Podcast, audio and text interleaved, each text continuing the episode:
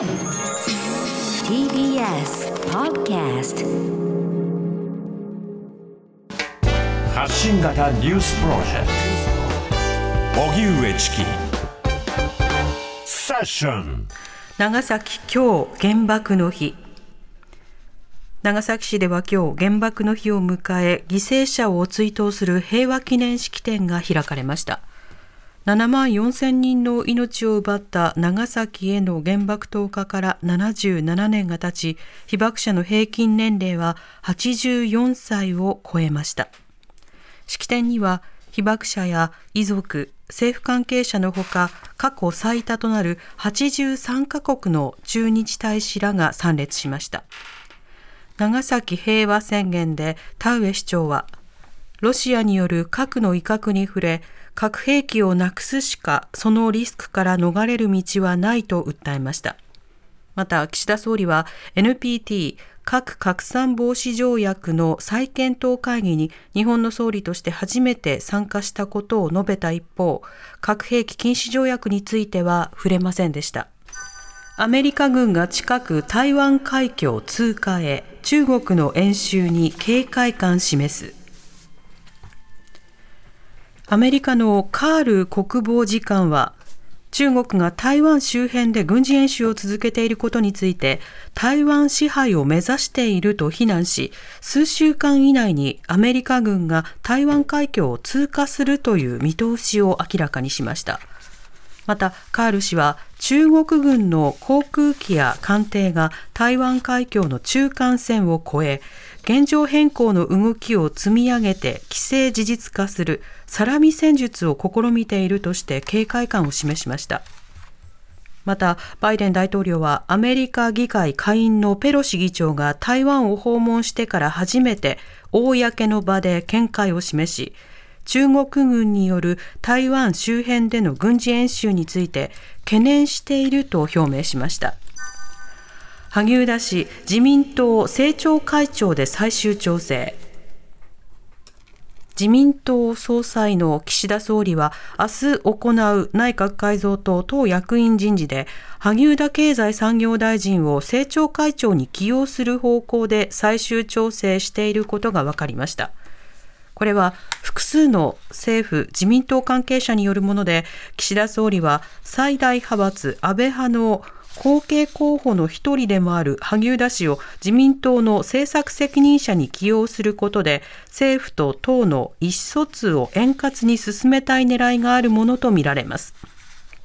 またこれまでに公明党の斉藤国交大臣を留任させる方向で調整を進めているほか、安倍派の岡田直樹参院国対委員長を初入閣させる方向で検討しています。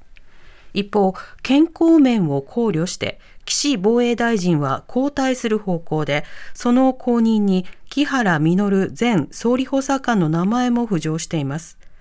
岸田総理は今日にも入閣予定者に個別に連絡する見通しです。抗原検査キットのネット販売、月内にも解禁へ。新型コロナウイルスの感染を調べる抗原検査キットについて、政府がインターネットでの販売を今月中にも解禁する方向で検討していることが関係者への取材で分かりました。抗原検査キットは医薬品医療機器法上医療用に分類されていて薬局などで購入する際には薬剤師から対面で説明を受ける必要がありますが説明はオンラインで行うことなどが検討されています。新型コロナをめぐっては感染の第7波で発熱外来に患者が殺到し検査を受けにくい状況になっているためキットを購入しやすくすることで必要な検査を受けられるようにするということです。ザポリージャ原発に再び攻撃。ロシアのプーチン政権によるウクライナ軍事侵攻。ウクライナ国営の原発運営企業によりますと7日午後ザポリージャ原発に再びロシア軍による砲撃があり職員が重傷を負いました。原発運営企業のトップは使用済み核燃料の貯蔵庫が2、3箇所破壊された場合大惨事となると警告し安全を取り戻すには原発周辺に非武装地帯を設置する必要があると話しました。一方ロシア国防省は砲撃はウクライナ軍によるもので高圧送電線が破損したとして新たな核によるテロだと主張しています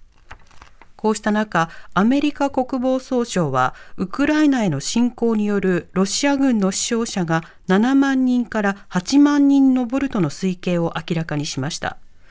また、戦闘の焦点は、ウクライナ南部に移ってきていると指摘。ウクライナ側が反撃を強め、ロシア側が戦力の再配置を迫られているとしています。オリビア・ニュートン・ジョンさん死去。1970年代から80年代にかけて、そよ風の誘惑やザナルー、フィジカルなどがヒットした歌手で俳優のオリビア・ニュートン・ジョンさんが亡くなりました。73歳でした。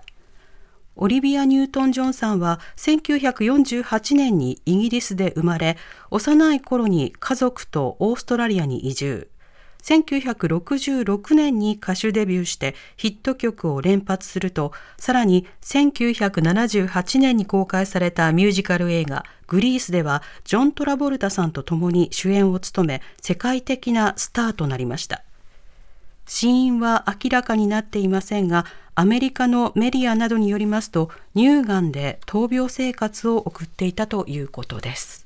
ではおしまいに株価と為替の動きです。今日の東京株式市場日経平均株価は昨日に比べ249円ほど安い27,999円96銭で取引を終えました。一方、東京外国為替市場の円相場午後4時現在、1ドル134円90銭から93銭で取引されています。TBS ラディオ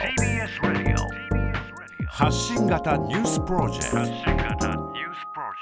Fashion.